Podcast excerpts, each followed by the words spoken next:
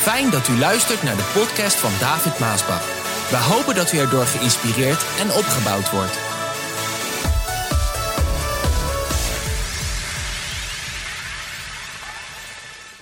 Ik ben heerlijk blij en dankbaar voor deze geweldige hoogtijdag op deze manier. En ik moest zo denken terwijl ik me aan het voorbereiden was. En ik natuurlijk leiding moet geven aan een hele hoop veranderingen nu.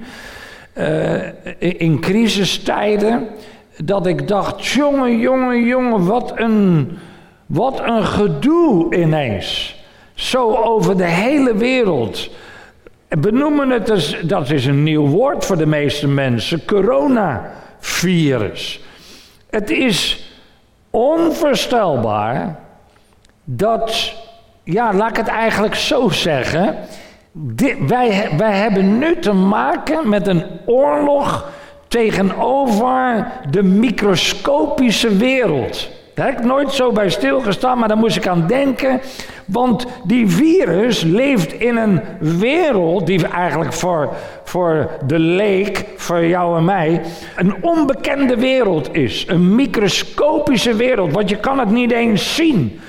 Ja, onder de microscoop kan je het hele kleine microscopisch beestje, dat hebben ze genoemd, COVID-19 geloof ik, hebben ze het genoemd.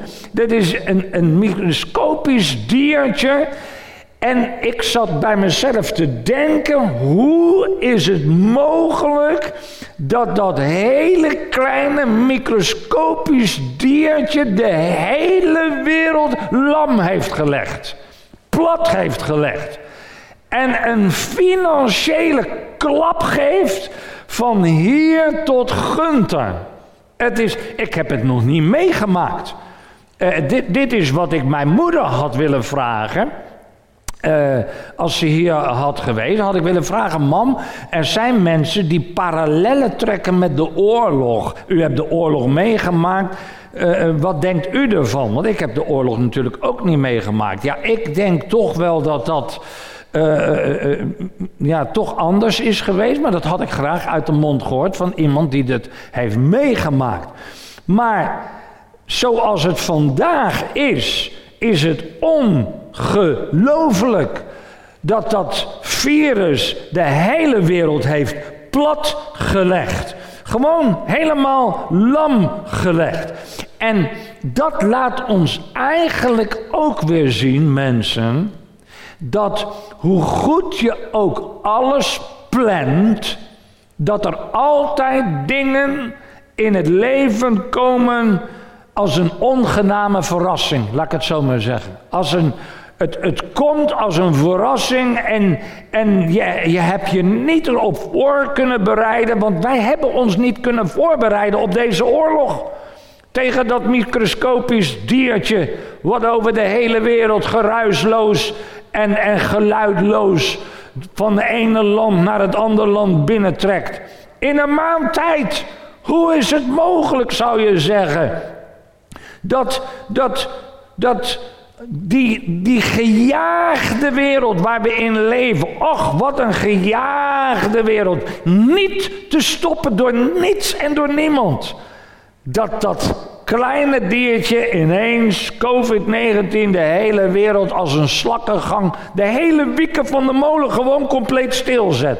Daar moest ik aan denken, dat ik dacht, hoe is het mogelijk? Maar ja, hoe het ook zij, lieve mensen, dit is wat ik geloof, dat het weer een start is van nieuwe dingen.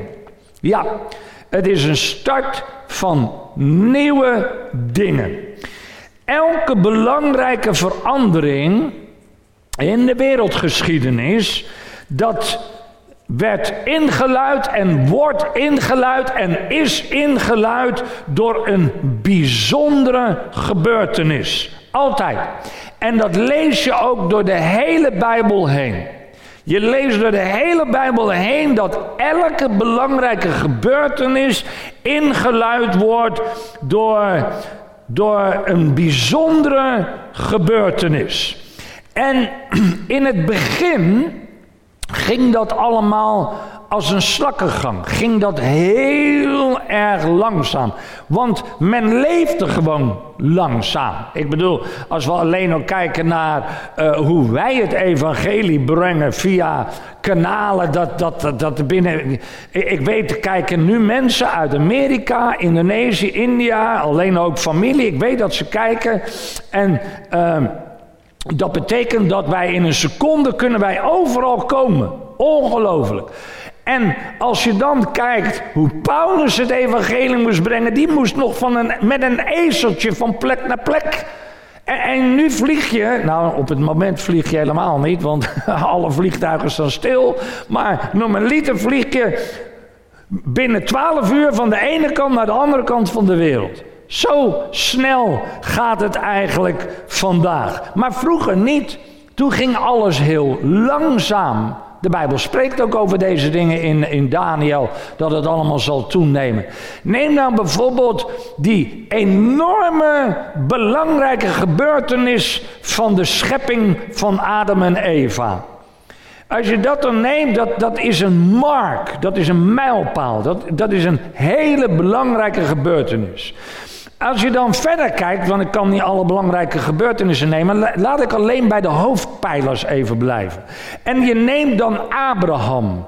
En dat was ook een hele belangrijke gebeurtenis in de geschiedenis van de mens, omdat God maakte daar een verbond met Abraham, een verbond met de mens, de levende God. Daartussen zit 2000 jaar.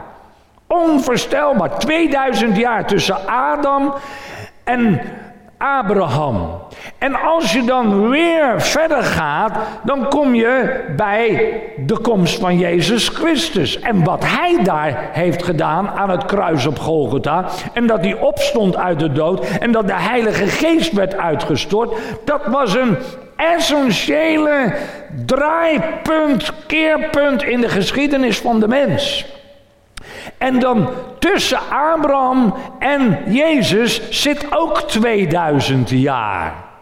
En als je dan neemt de tijd waarin wij vandaag leven, dus na Christus, dan zie je dat dat ook 2000 jaar is. Dus Adam en Eva naar Abraham 2000 jaar, Abraham naar Jezus 2000 jaar en Jezus naar ons 2000 jaar. Dat is 6000 jaar.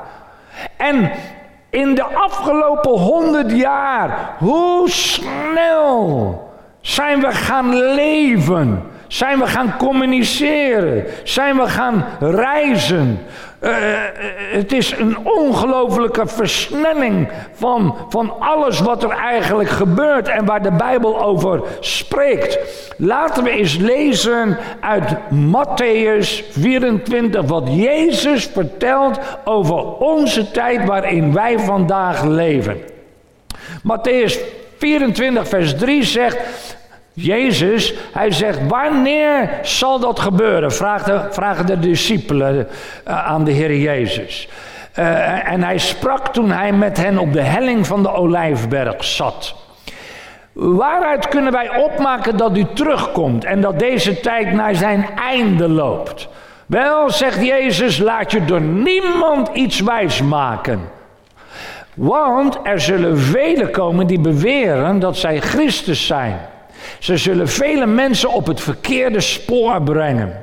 Wanneer jullie allerlei berichten over oorlog horen, maak je dan niet ongerust, want er moeten oorlogen komen, maar die wijzen er nog niet op dat het einde er is. Over de hele wereld zullen volken tegen elkaar strijden. Er zullen hongersnoden en aardbevingen zijn. Maar dat is nog allemaal slechts het begin van de ellende. Een andere vertaling zegt weeën.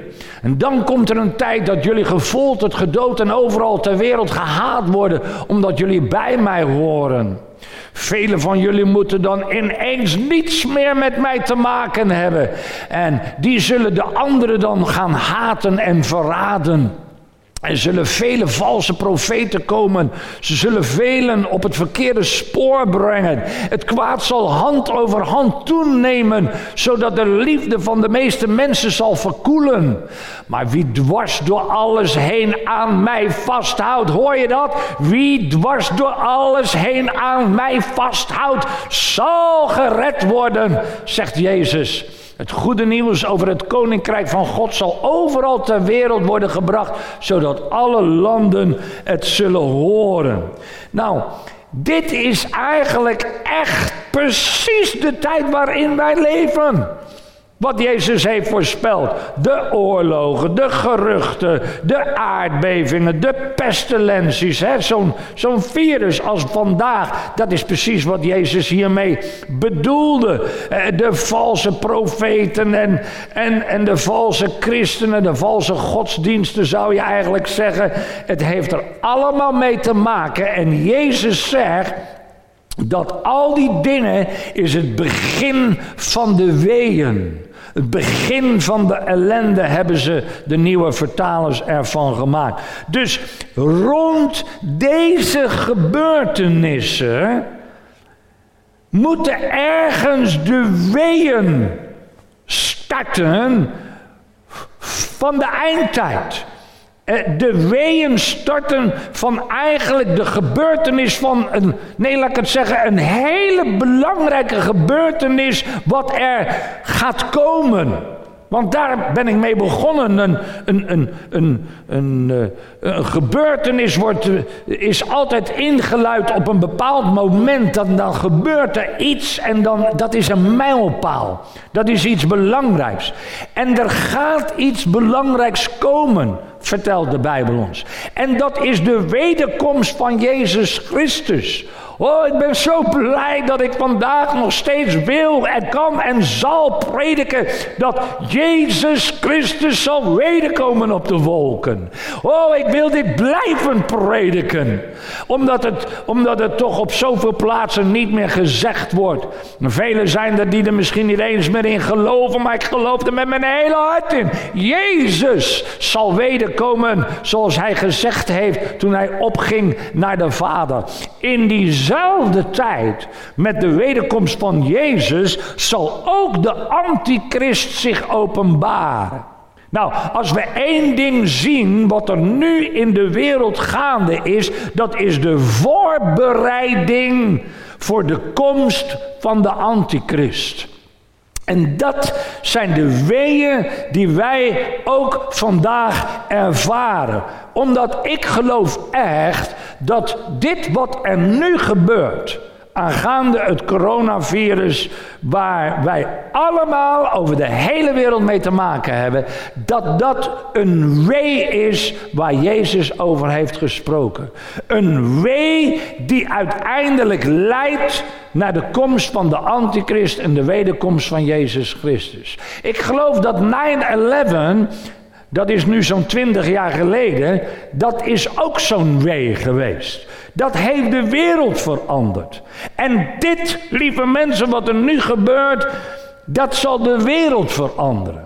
Ik begrijp dat heel veel mensen daar misschien niet zoveel zin in hebben en denken, nou, ik pak straks alles wel op. Alles voorbij is, dan gaan we weer lekker weg en dan gaan we weer vrolijk door. Maar zo zal het niet zijn. Zo zal het echt niet zijn. Dit zal op een of andere manier de wereld gaan veranderen. Net als 9/11. Het is een wee. En eigenlijk, wat er... Kijk, dit is zoals ik het er tegenaan kijk. Wat eigenlijk gebeurt, dat is dat hierdoor wordt de wereld alleen maar meer verenigd. Dat is ook zo met het hele klimaatcrisis. Het zijn allemaal dingen die gebeuren om de wereldleiders bij elkaar te krijgen. Ik zou zeggen om de tafel te krijgen, zodat er een bepaalde eenheid gesmeden zal worden, waarop de wereld straks klaar zal zijn om hun macht aan de antichrist te geven. Daarom zijn al die dingen die eigenlijk gebeuren. Elke wee is weer de start van iets nieuws. Nou, ik ben zo blij dat dat ook eigenlijk voor het Koninkrijk van God geldt, lieve mensen. Want de kerk van Jezus Christus, ik moet zeggen dat techniek is niet, ik moet eerlijk zijn, de techniek is niet de sterkste kant van de kerk. Bij ons gelukkig wel, maar bij de meeste kerken niet. Als ik ben blij, echt waar, neem het vanuit mijn hart. Ik ben blij met alle voorgangers en alle christelijke werken die hun best doen om nu de mensen te bereiken via livestream en televisie. Maar ik moet eerlijk zeggen, men kijkt ook wel eens op ons neer. Dat vind ik ook niet erg als mijn broeders of mijn zusters dat doen. Dat ze op ons neerkijken met bijvoorbeeld de investeringen die wij hebben gedaan. Zeker de laatste jaren aangaande de techniek. Het is gewoon niet de sterkste kant. En zeker niet van de traditionele kerken. Om camera's en geluid en dergelijke te hebben. En dan probeert men nu met een telefoontje, proberen ze hun best te doen om toch een soort livestream op gang te brengen, zodat ze contact hebben met hun mensen. Nou, ik vind het prima en ik zou ze graag allemaal erbij willen helpen nu. Maar laat ik het zo zeggen, de kerk van Jezus over de hele wereld is vandaag alleen maar te bereiken online. Hoor je dit? De kerk is alleen maar te bereiken vanwege de crisissituatie waar niemand op gerekend had, ook de kerk niet. Niemand had erop gerekend, ineens plotseling komt het over ons, de hele wereld, en is de kerk van Jezus Christus alleen maar bereikbaar online. En nu moeten natuurlijk heel veel hun uiterste best doen om toch in die hele techniek mee te gaan. En laat ik het zo zeggen, mocht je zo iemand zijn die nu kijkt en daarmee bezig bent, nu kom je er pas achter hoe belangrijk de techniek is. Nu kom je er pas achter hoe belangrijk het internet is. Hoe belangrijk al die multimedia kanalen zijn die de wereld al lang heeft ontdekt en gebruikt. En daarom ben ik zo blij dat ook wij hierin mee kunnen stromen. Want ik durf dit te zeggen, het Koninkrijk van God is vandaag met kracht het internet binnengedrongen. Gewoon, door de crisis, door die coronacrisis is het Koninkrijk van God met kracht het internet binnengedrongen. Want over de hele wereld, in al die landen, wordt er nu gelivestreamd en is men online bezig om het evangelie te brengen. Laat ik het dan nog een keer anders zeggen, ineens is iedere voorganger, iedere worship leader, ieder gebed, iedereen die een gebed doet, ineens is iedereen een evangelist geworden. Om via de livestream, via het internet bij de mensen thuis te komen. En lieve mensen, dan ben ik ontzettend blij dat wij zo voorbereid zijn, dat de Heer ons geleid heeft en dat we in al die technieken klaar zijn en de graanschuren vol hebben.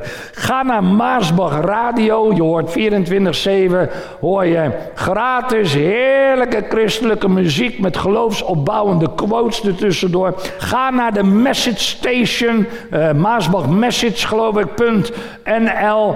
1000 preken van allerlei soorten predikers en talen. Ga naar Iedere Dag Met God app. Dus een app kan je zo gratis downloaden.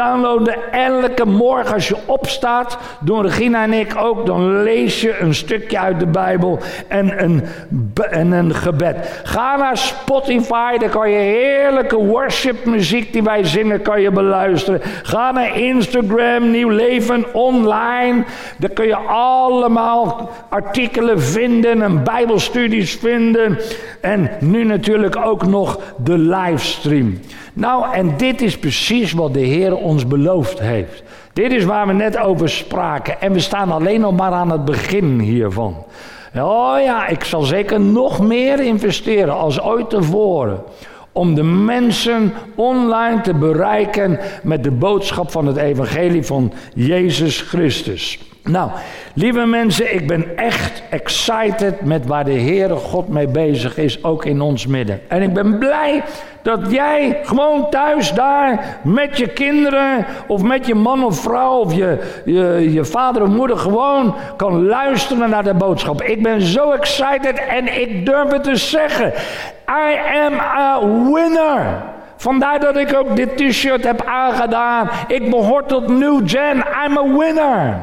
New Gen, mensen, New Genners, dat zijn winnaars. En misschien denk je, nou dat is wel heel erg vrijmoedig, David, dat je dat zo zegt, want er is toch heel wat gaande. Ja, en toch ben ik een winnaar.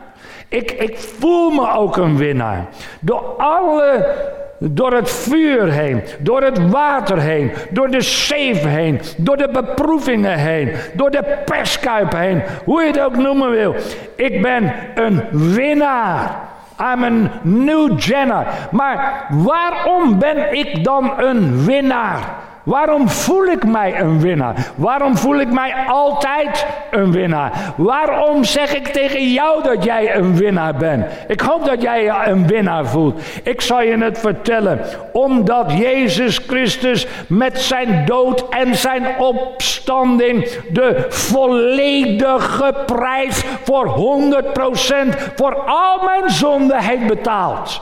Hij heeft mij vrijgemaakt. Hij heeft mij vrijgekocht. Hij heeft betaald voor mijn zonden. Ik ben vrij. I'm free. En ik ben een winnaar. Ik kan dit lied heerlijk uit volle borst zingen over de blessing, over mijn kinderen, over mijn kleinkinderen, over mijn nageslacht, over de gemeente, over het zendingswerk. Ja, lieve mensen, we zijn geblest. Ondanks de situatie voel ik mij geblest.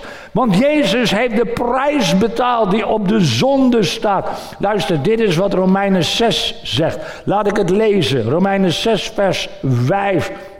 Voor degenen die een Bijbel bij zich hebben. Wij zijn dus één geworden met Hem. Eén in dood en leven. Wij weten dat de persoon die wij vroeger waren niet meer leeft. De oude David leeft niet meer. Die is met Christus aan het kruis gestorven. Zo is er afgerekend met het wezenlijke van Davids zonde. Er is afgerekend. De zonde heeft niets meer over David te zeggen. Over ons te zeggen. De zonde heeft geen macht meer over de doden. Over David. Als wij met Christus gestorven zijn, geloven wij dat we ook met Hem zullen leven. Wij zijn er zeker van dat Christus, nu Hij uit de dood is opgestaan, niet meer zal sterven. De dood heeft geen macht meer over Hem. Door zijn sterven heeft hij de macht van de zonde eens en voor altijd gebroken. Oh, halleluja. Zijn leven is een leven voor God. Beschouw jezelf daarom als dood voor de zonde. Omdat je één bent met Christus. Omdat David één is met Christus. Jezus leeft u nu voor God. Ik leef voor God. Ik ben één met Christus. En dat is het bewijs van de opstanding van Jezus Christus. Waarin ligt dat bewijs dan? Dat bewijs ligt in mijn geloof. Hoor je dit? Het bewijs dat Jezus is opgestaan ligt in jouw geloof. Als jouw geloof hoog is, is ook jouw overwinning hoog. Als jouw geloof laag is, is ook jouw overwinning laag. Mijn overwinning over mijn vijanden bewijst dat Jezus is opgestaan uit de dood. Oh, ik zou het zo moeten herhalen. Hoor je dat? Mijn overwinning over mijn vijanden, en die heb jij ook, bewijst dat Jezus is opgestaan uit de dood. Dat Jezus mijn vijanden heeft overwonnen. Dat is het bewijs. Lieve mensen, datzelfde heb je toch ook in de Bijbelverhalen. Neem nou het verhaal van dat bloed waar we afgelopen vrijdag aan gedacht hebben. Het bloed aan de deurposten. De dood ging dat hele land door en het kwam voorbij de huizen van de Israëlieten. Maar daar waar het bloed aan de deurposten en de bovendoorpost zat, ging die doodsengel voorbij. Dat is een overwinning. Uiteindelijk stierven de eerstgeborenen van alle Egyptenaren die dat niet hadden. Dat liet de Egyptenaren en zelfs Farao zien dat God was met zijn volk, de Israëlieten. Oh, en zo gaat het eigenlijk in al die verhalen. De Rode Zee. De volkeren hoorden wat de levende God had gedaan voor zijn volk toen ze door de Rode Zee gingen en de vijand hun achterna ging en de zee weer op hen viel en ze allemaal vernietigde. De volkeren werden bang, want zij zagen het bewijs dat God met zijn volk was. En dan heb je een Jericho met Jozua. Dat was het bewijs dat God met Jozua was toen de muren van Jericho neervielden en de volken werden er bang van. Wat denk je van Sadrach, Mesach en Abednego? Het bewijs dat die vierde man met hen was in de oven was ook overduidelijk voor de koning. Koning Nebuchadnezzar, die zag een vierde man. En God die bewaarde hen. En David met zijn slinger. En met Goliath. En Daniel in de leeuwenkuil. En Samgar met zijn ossenstok. En Simson met de ezelskaak. Het zijn allemaal bewijzen dat God met hen was. En zo, lieve mensen, is mijn overwinningsleven het bewijs dat Jezus met mij is. Dat Jezus uit de dood is opgestaan. Dat Jezus leeft en dat hij met mij is. Heerlijk. En ook, dat geldt ook voor de kerk. Laat ik het zo zeggen. Wat voor bewijs van de opstanding van Jezus Christus is daar als de kerk zwak is? Als de kerk zwak leeft. Als de kerk verslagen leeft. Juist in een tijd als vandaag, waarin er zoveel angst en vrees is wat over de wereld gaat. Als wij ook bang zijn, net als de wereld, wat voor bewijs is dat dan dat Jezus is opgestaan uit de dood? Ach, lieve mensen, waarom zouden wij beangst zijn met de angst waar de wereld zo mee vervuld is? We hebben geen geest van angst. Wat er ook gebeurt, als die engel voorbij gaat, of als je zelfs gif hebt gegeten, dan zal het je niet deren. Het zal je niet raken. De Heere zal je er doorheen dragen. De Heere zal je er doorheen brengen. Heeft Jezus niet gezegd, ik ben met je al de dagen van je leven tot de voleinding van deze wereld? Daar moeten wij ons toch aan vasthouden, ook vandaag. Dat is toch het licht wat wij moeten laten schijnen ten opzichte van de ongelovigen en de familieleden en de collega's. Dat wij in de rust zijn. Dat de kerk in de rust is. Oh, halleluja. Want de Heere is toch met ons. Wij, New Gen, wij zijn toch het bewijs vandaag in deze hele crisis dat Jezus is opgestaan uit de dood. Dat hij leeft, dat hij alle macht heeft in de hemel en op aarde. Omdat wij in de rust zijn, omdat we vrede hebben. Oh, halleluja, dat is wat ik bid dat de kerk zal zijn vandaag. Ik ben niet zwak, ik ben niet verslagen, ik ben een New Genner. Ik ben het bewijs dat Jezus Christus is opgestaan uit de dood. En dat Jezus leeft vandaag. Dat is ook wat de kerk behoort te zijn vandaag. Het bewijs. Jezus is opgestaan en God is met ons. En hij brengt ons hier doorheen. Heer, ik ben u zo dankbaar dat ik ook mijn hand mag uitstrekken tot een ieder die nou luistert en kijkt. En Heere, dat ik mag bidden dat uw kracht uitgaat. Uw kracht van genezing, uw kracht van bevrijding, uw kracht van verlossing. In de naam van Jezus laat uw kracht uitgaan. En heel die persoon, genees die persoon, Heere, die aangevallen wordt door de macht van ziekte in Jezus' naam. Ik bestraf elke geest van angst en vrees om los te laten. Nu, voor degenen die willen geloven, voor degenen die willen vasthouden aan Jezus Christus door alles heen.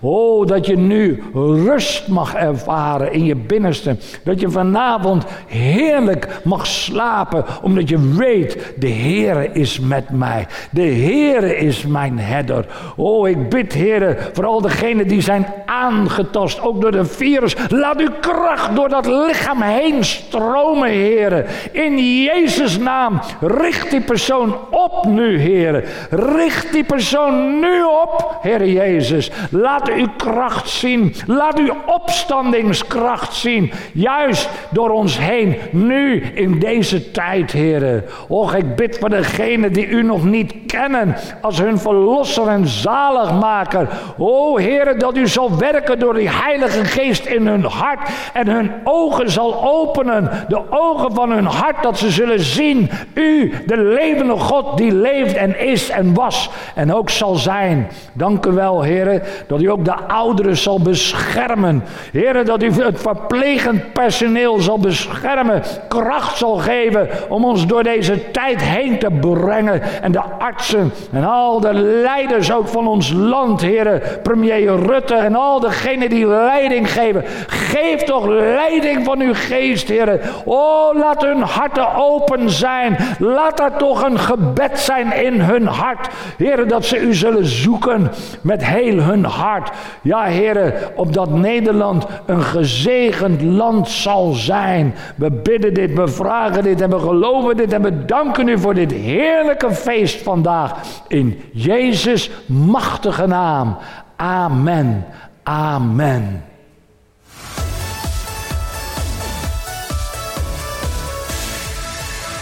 Bedankt voor het luisteren naar deze podcast.